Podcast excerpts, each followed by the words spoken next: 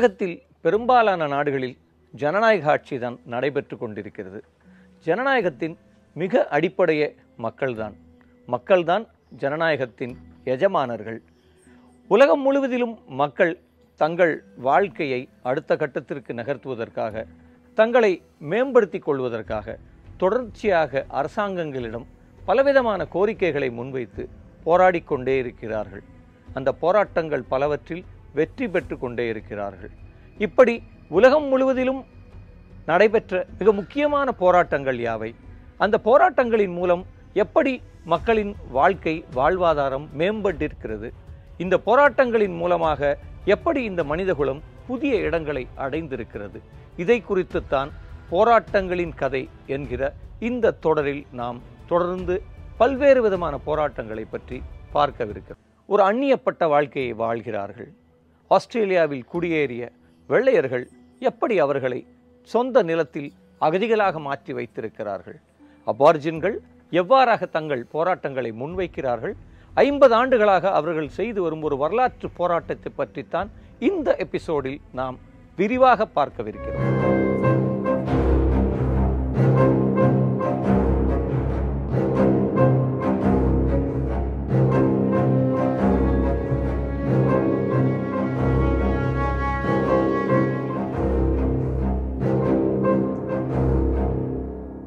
ஆயிரத்தி தொள்ளாயிரத்தி எழுபத்தி ரெண்டில் நான்கு இளைஞர்கள் சிட்னியிலிருந்து ஆஸ்திரேலிய தலைநகரமான கேன்பராவை நோக்கி புறப்பட்டார்கள்.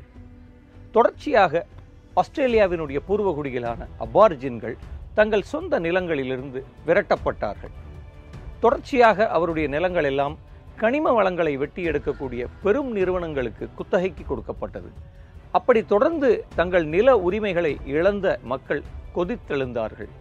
அரசாங்கம் அவர்களிடம் உங்களுக்கு வேண்டுமென்றால் உங்கள் நிலங்களை நீங்கள் குத்தகைக்கு எடுத்துக்கொள்ளலாம் என்றார்கள். அப்பொழுது அந்த இளைஞர்கள் யார் நிலத்தை யார் குத்தகைக்கு எடுப்பது? என்கிற பெரும் கோபத்தோடு தான் அவர்கள் இந்த பயணத்தை மேற்கொண்டார்கள். கேன்பராவில் இருக்கக்கூடிய பாராளுமன்றத்திற்கு முன்னால் அவர்கள் ஒரு குடையை நட்டார்கள். அந்த குடையில் அபாரிஜினல் எம்பசி என்கிற வார்த்தைகளை எழுதினார்கள்.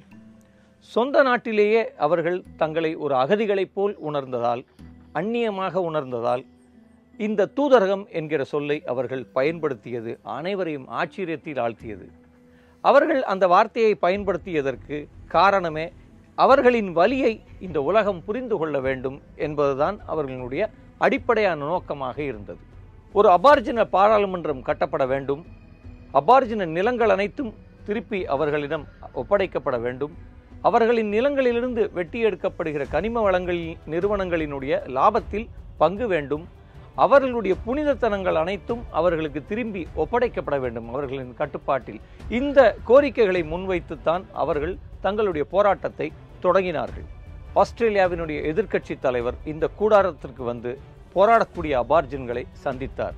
இது ஒரு மிகப்பெரிய அங்கீகாரமாக பார்க்கப்பட்டது. ஆயிரத்தி தொள்ளாயிரத்தி எழுபத்தி ரெண்டு பிப்ரவரியில் ஆஸ்திரேலியாவினுடைய பாராளுமன்ற கூட்டத்தொடர் தொடங்கியது. அந்த கூட்டத்தொடர் தொடங்கிய நேரம் அபார்ஜின மக்கள் நாங்கள் இங்கே ஒரு பேரலல் அசம்பிளி அதாவது அங்கே ஒரு கூட்டத்தொடர் நடைகிற போதே நாங்கள் இங்கே எங்களுக்கான கூட்டத்தொடரை நடத்தப் போகிறோம். இந்த டென்ட்டுகளிலிருந்து நாங்கள் எங்களுடைய பேரலல் கவர்மெண்ட்டை இந்த நா- நாட்டில் இயக்கப் போகிறோம் என்கிற ஒரு மிகப்பெரிய அதிர்ச்சியான அறிவிப்பை வெளியிட்டார்கள். அப்படி அவர்கள் அந்த கூடாரங்களிலிருந்து ஒட்டுமொத்த ஆஸ்திரேலியாவையும் நாங்கள் ஆட்சி செய்யப் போகிறோம் என்ற என்கிற அவர்களது பிரகடனம் மிக வரலாற்றில் மிக முக்கியமானது. ஆஸ்திரேலியாவில் இருக்கக்கூடிய மாணவர் சங்கங்கள் அங்கே இருக்கக்கூடிய சோவியத் கனடா நாட்டு தூதர்கள் என பலர் அந்த டென்ட்டுகளை நோக்கி சென்றது மிக பெரும் அங்கீகாரமாக மார்க்கப்பட்டது. அந்த நேரம் ஆஸ்திரேலியாவின் அரசியல் கட்சி தலைவர்கள் பலர் இது வேண்டாத ஒரு ஆக்கிரமிப்பு பாராளுமன்ற பூங்காவில் இவர்களுக்கு என்ன வேலை இவர்களை அல்லது இந்த ஆக்கிரமிப்பை இங்கே இருந்து அகற்ற வேண்டும் என்கிற கோரிக்கையை முன்வைக்க தொடங்கினார்கள். ஜூன் மாதம் ஆஸ்திரேலிய காவல்துறை அந்த டென்ட்டுகளை நோக்கி சென்றது. அந்த டென்ட்டுகளை எல்லாம் பித்து எரிந்தது அங்கே இருக்கக்கூடிய மக்களை எல்லாம் தடியடி செய்து அவர்களை எல்லாம் அங்கே இருந்து அகற்றியது. மூன்றே தினங்களில் மீண்டும் அதே இடத்தில் 200 கூடாரங்களை போராட்டக்காரர்கள் அமைத்தார்கள். இந்த நேரம் ஆஸ்திரேலியாவினுடைய உச்ச நீதிமன்றத்தில் இந்த போராட்டத்துக்கு எதிராக ஒரு வழக்கு தொடுக்கப்பட்டது. இவர்களையெல்லாம் அந்த நிலத்திலிருந்து அந்த பூங்காவிலிருந்து அப்புறப்படுத்த வேண்டும் என்பதுதான் அந்த வழக்கினுடைய சாராம்சம். ஆனால் ஆஸ்திரேலிய உச்சநீதிமன்றம் ஒரு முக்கியமான தீர்ப்பை வழங்கியது. இது காமன்வெல்த்தினுடைய நிலம். இந்த நிலத்திலிருந்து அபார்ஜின்களை விரட்டுவதற்கு யாருக்கும் உரிமை இல்லை என்று ஆஸ்திரேலிய அரசு ஆஸ்திரேலிய நீதிமன்றம் ஒரு முக்கியமான வரலாற்று பூர்வமான தீர்ப்பை வழங்கியது. இந்த தீர்ப்பு மிக முக்கியமான ஒரு திருப்பு முனையாக அமைந்தது. ஆஸ்திரேலியா முழுவதிலிருந்தும் ரெண்டாயிரத்துக்கும் மேற்பட்டவர்கள் அபார்ஜின்கள் இந்த கேன்பராவை நோக்கி வந்து ஏராளமான கூடாரங்களை அங்கே அமைக்கத் தொடங்கினார்கள். இதே காலகட்டத்தில் ஆயிரத்தி தொள்ளாயிரத்தி எழுபத்தி ரெண்டிலிருந்து தொண்ணூற்றி ரெண்டுக்குள் ஆஸ்திரேலியாவினுடைய பல்வேறு நகரங்களில் இந்த இதே டென்ட் அசம்பிளியினுடைய வடிவங்கள் முளைக்கத் தொடங்கின. Melbourne Brisbane Sydney Perth Sunshine Coast Adelaide என பல நகரங்களிலே இந்த இந்த இந்த டென்ட் அசம்பிளிகள் அந்தந்த ஊரின் பூங்காவில் மலரத் தொடங்கியது.